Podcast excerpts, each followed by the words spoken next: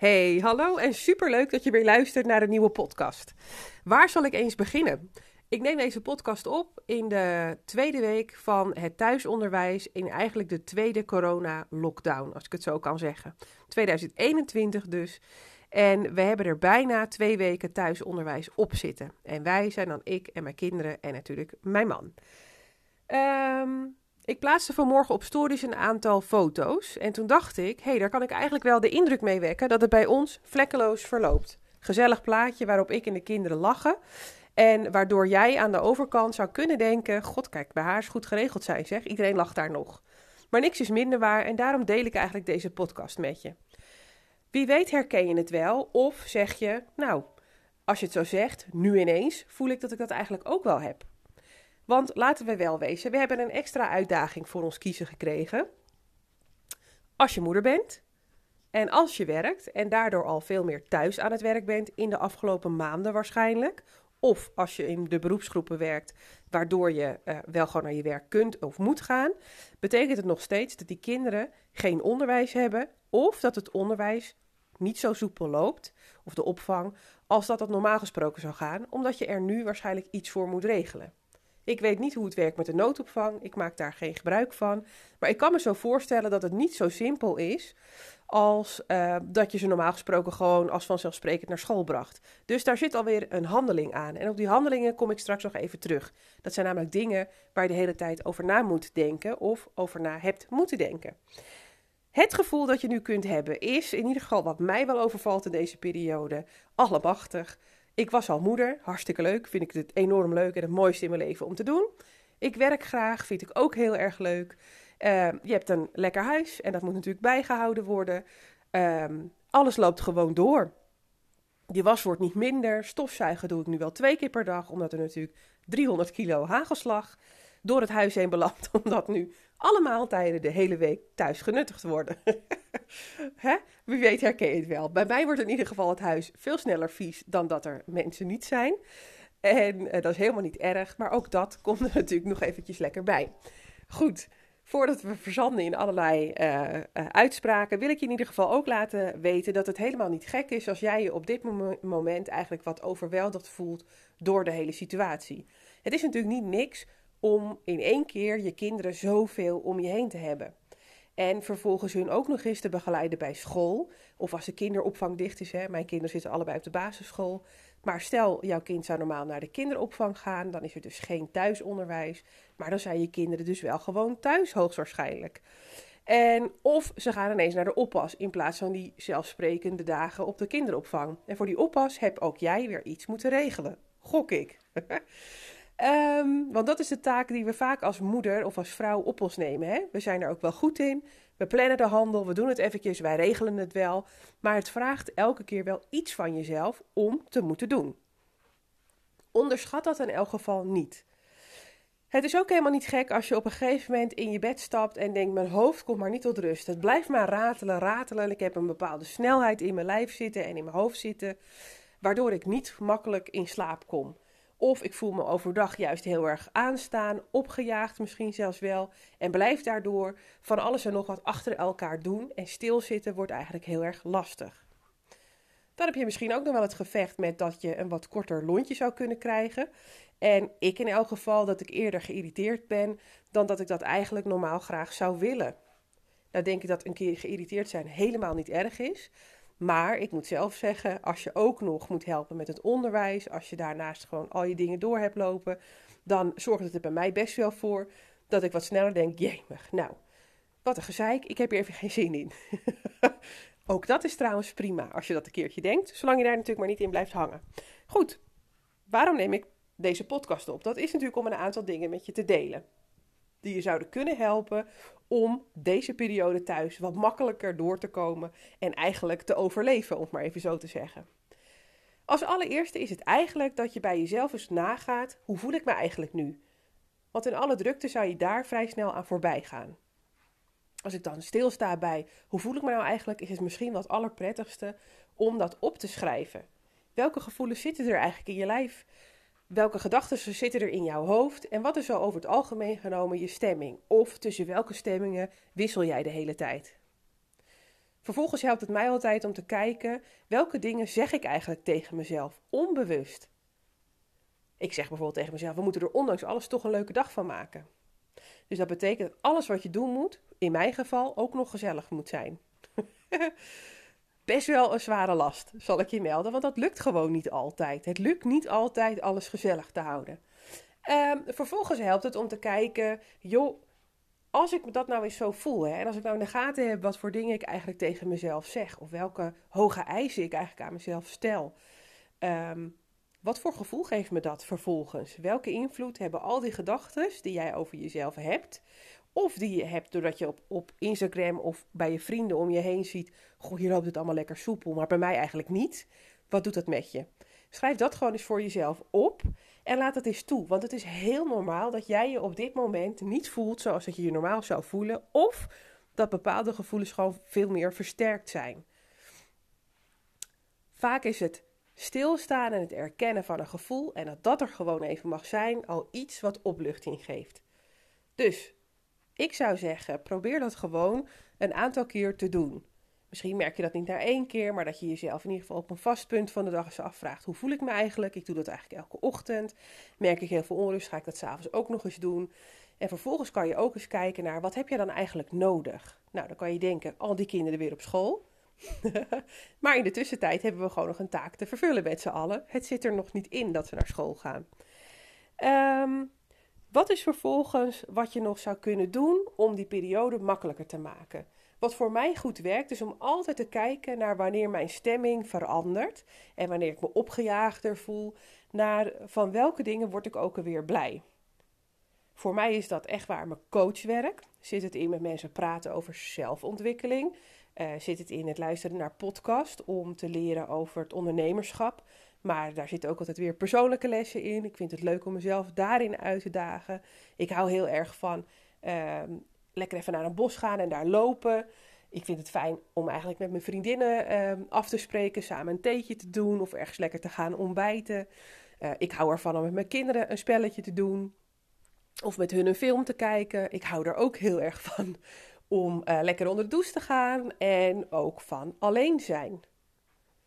En met dat alles, dat riep bij mij altijd meteen op. Stel je voor ik dat uitspreek, dan zou het dus eigenlijk kunnen betekenen, dan zouden mensen dus kunnen denken dat ik wat ik heb niet waardeer. Dus dat ik mijn kinderen eigenlijk stom vind, bijvoorbeeld. Of mijn gezinsleven maar niks is. En dat ik eigenlijk altijd alleen wil. En dat ik dan alleen wil zijn. En dat ik mezelf dan egoïstisch zou vinden. Dat is wat dat kritische stemmetje in mijn hoofd, je innerlijke criticus, meteen gaat roepen. Als je dat uitspreekt, dan denken ze vast. Maar dat is namelijk niet zo. Ik ben juist heel erg blij met mijn kinderen. Ik vind mijn gezin heerlijk. En daarnaast weet ik dat ik ook oplaad als ik tijd voor mezelf heb. En wat is die tijd voor mezelf? Het is niet eens zozeer dat ik een maskertje op ga doen of uh, dat je je nagels gaat lakken. Tuurlijk is dat leuk en daar laat ik ook wel van op. Maar het feit dat ik een keer alleen in huis ben, vind ik al heerlijk. En dat ik dan schoonmaak of uh, op de bank zit of uh, iets voor mijn werk doe zonder dat er nog van alles aan prikkels doorheen komt. Heerlijk vind ik dat. Hoeft geen hele dag te zijn, maar eventjes is dat wel lekker eigenlijk. Um, als je dan een lijstje hebt gemaakt van dingen waarvan je weet, nou dat vind ik eigenlijk wel leuk. Bij mij zou er dus op staan podcast uit, uh, luisteren. Ik vind het fijn om te lezen. Ik vind het fijn om naar buiten te gaan. Ik krijg altijd energie van als ik mijn werk kan doen. Um, dan heb je zo'n lijst en met jou dus je eigen dingen. En dan kan je eens nagaan, zijn die dingen nu nog in mijn dag verweven? En het gaat natuurlijk niet om te zeggen, dat kan je dan net zoveel doen als als je kinderen niet thuis zijn. Uh, maar waar voeg je ze nog wel in? En dat is eigenlijk een beetje de regie nemen over wat je overkomen is. Ja, natuurlijk, je kinderen zijn er heel veel. Er moet geholpen worden met school. Uh, er is dus ook gewoon minder tijd. Maar mij helpt het enorm als ik al opschrijf: vijf minuten lezen vandaag. Of dat ik kijk van hey, die podcast, die vind ik leuk om te luisteren. Dat doe ik onder het koken. Heb ik meteen een beetje minder prikkels van buitenaf. Ik luister dingen en daar leer ik van. Daar word ik enthousiast van.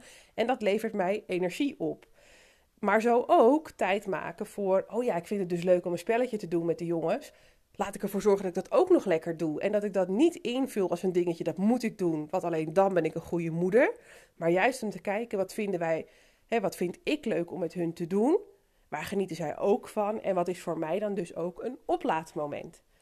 Uh, even wat vaker proberen naar een bos of een park te gaan. Maar ook al heel simpel een rondje met een, uh, met een oud collega bijvoorbeeld bij mij door de buurt te lopen, s'avonds na het eten, vind ik heerlijk. Weet je, dan kom ik weer opgeladen terug, een ander verhaal enzovoorts. Wat ik verder ook doe, is dat ik wel mijn hart lucht bij mijn zus of bij een vriendin. En dat ik daar kan zeggen: Oh, ik heb er zo geen zin in, ik ben er helemaal klaar mee, la la. Maar dat ik ervoor zorg dat ik daar niet in blijf hangen. Want als dat je modus is, als je blijft hangen en jezelf blijft vertellen: Ik heb hier geen zin in, ik vind het zo zwaar, ik ben zo moe. Uh, ik vind het irritant, god gingen die scholen maar weer open. Dan geef je dat een bepaalde stemming mee. Het geeft een bepaalde drukkende, uh, negatieve energie. Los van het feit dat ik dat echt wel denk en ook wel zeg. Um, en ik wil trouwens alleen maar de scholen open, mijn kinderen daarheen, als het ook verantwoord is. Hè. Laten we daar ook nog uh, wat over zeggen. Maar stel je voor dat dat weer zou kunnen, zou ik dat natuurlijk heerlijk vinden. En voor hunzelf ook goed.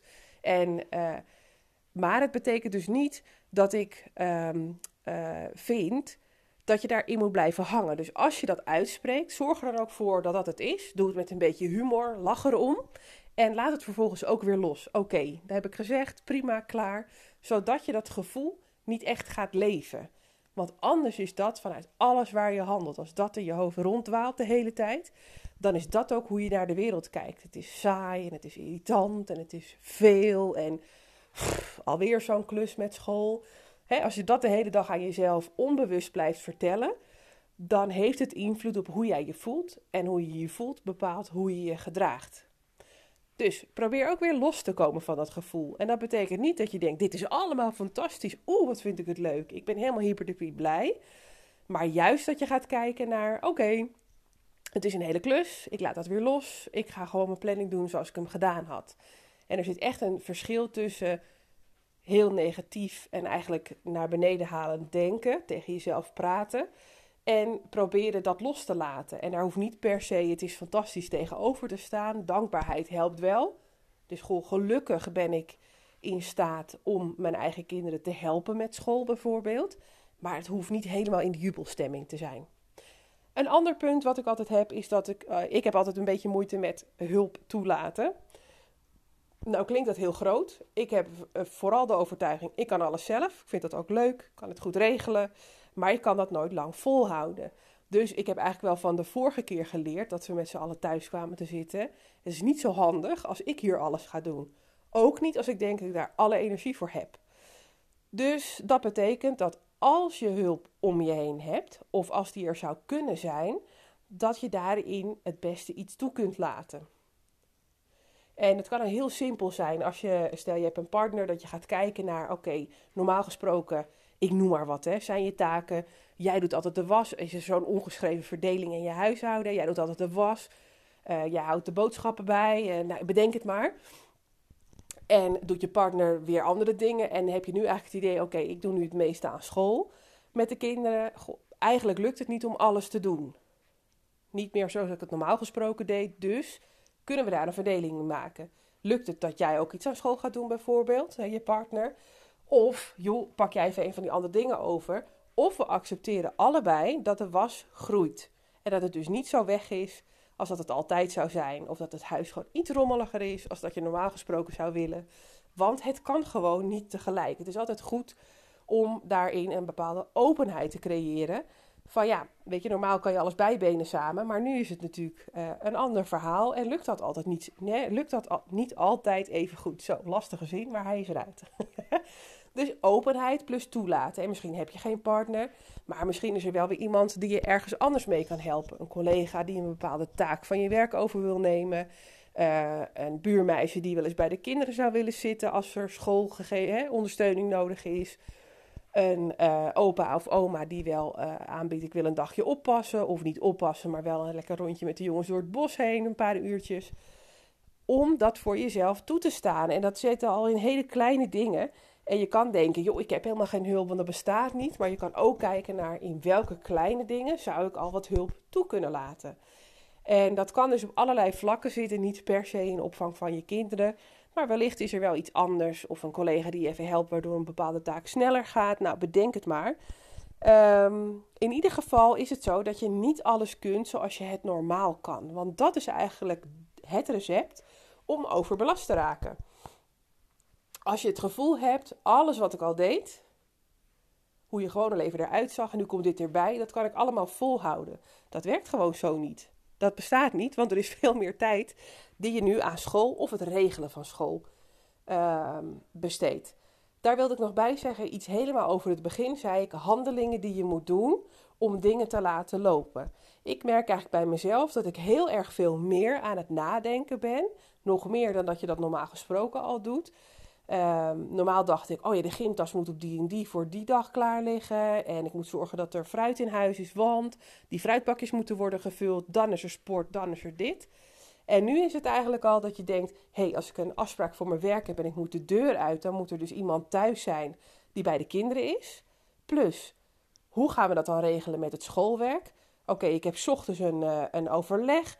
Ik heb, uh, normaal gesproken zou ik dan beginnen met school, maar dat kan dan dus niet. Dus dan beginnen we later met school. Doen we dit daar, doen we dat daar. Vraag ik dinsdag die oppas. En maandag vraag ik dan of mijn man wat kan doen. Um, want wat zit in ons mechanisme? Niet dat jij degene bent die het allemaal moet regelen, maar misschien herken je het wel dat je van nature, of dat het gewoon zo gegroeid is, eigenlijk degene bent die dat organiseren rondom jouw gezin altijd op zich neemt. En dat betekent dat het in ons hoofd gewoon drukker is geworden. Want je moet dingen anders regelen en op een gegeven moment kom je weer in die structuur. Maar ik had bijvoorbeeld ook gedacht, nou, ik snap nu, ik heb nu net weer in de gaten hoe ik het allemaal moet regelen deze week. En ineens komt er doorheen dat ik uh, op woensdag moet regelen dat de kinderen ook nog op een bepaald tijdstip in een online meeting van school zitten. En ik had het net helemaal lekker geregeld. Oh, een nieuwe stap gaan we regelen, maar het kost even extra energie. Dat is natuurlijk allemaal niet erg. Of misschien denk je, oh, ik wil het er allemaal niet meer bij hebben. Ik denk wel eens wat onhandig. Waarom doen we het niet allemaal in één keer? Dat iedereen weet waar die aan toe is. Maar goed, dingen lopen zo, daar heb je geen grip op. Zorg voor voldoende rust voor jezelf. Dat is natuurlijk lastiger te vinden. Maar wat ik al zei, ik ga bijvoorbeeld na het eten even met een oud collegaatje uh, een stukje lopen in de buurt waar ik woon. Uh, ik zorg dat ik even de tijd neem om lekker te genieten van een spelletje dat ik met de jongens doe. En dan laat ik bewust iets anders vallen. En daarnaast is het goed voor jezelf zorgen ook kijken, kan ik nog voldoende slaap pakken? Soms blijf ik juist wat langer op, omdat ik dan ook nog het gevoel heb um, dat ik ook nog even mijn eigen ding kan kijken en gewoon lekker kan zitten. Um, maar ja, op tijd naar bed gaan is ook niet verkeerd, want dat doet ons natuurlijk ook heel erg goed. Um, ja, al met al een heel verhaal. Ik heb wel weer lekker veel gepraat, denk ik. Jo, ik hoop dat je er iets uit kan halen. Al is het altijd maar één ding, leer ik mezelf altijd aan. Dat ik uit het verhaal van een ander kan halen, dan heb ik alweer iets positiefs geleerd. En probeer dat dan ook toe te passen. Het is ook niet zo dat dingen in één keer zo werken. Hè? Mindsetwerk, verandering, dat vraagt altijd herhaling, opnieuw proberen. Uh, niet opgeven en kijken, goh, dit werkt voor mij wel en dat werkt voor mij niet. Laat de dingen die je niks vindt ook gewoon lekker naast je neerleggen. Leg ze lekker naast je neer, bedoel ik. En uh, wat je meeneemt, alleen maar heel erg leuk. Mocht je daar iets over willen laten weten, ik sta er altijd voor open. Ben super benieuwd hoe jij het doet. Heb jij nog goede tips? Of wil je laten weten wat je meenam uit deze podcast?